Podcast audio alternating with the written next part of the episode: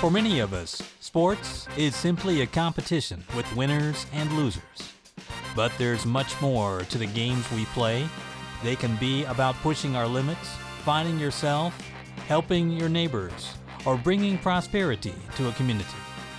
I'm Tony Perkins, and AZPM's newest podcast, More Than a Game, takes you beyond the box score and tells some of the greatest Arizona sports stories you've never heard. We'll visit one of America's oldest continuously used ballparks. Go to two sporting events so extreme they make a marathon look like a walk in the park. Explore the cultural links between border towns and baseball, and much more.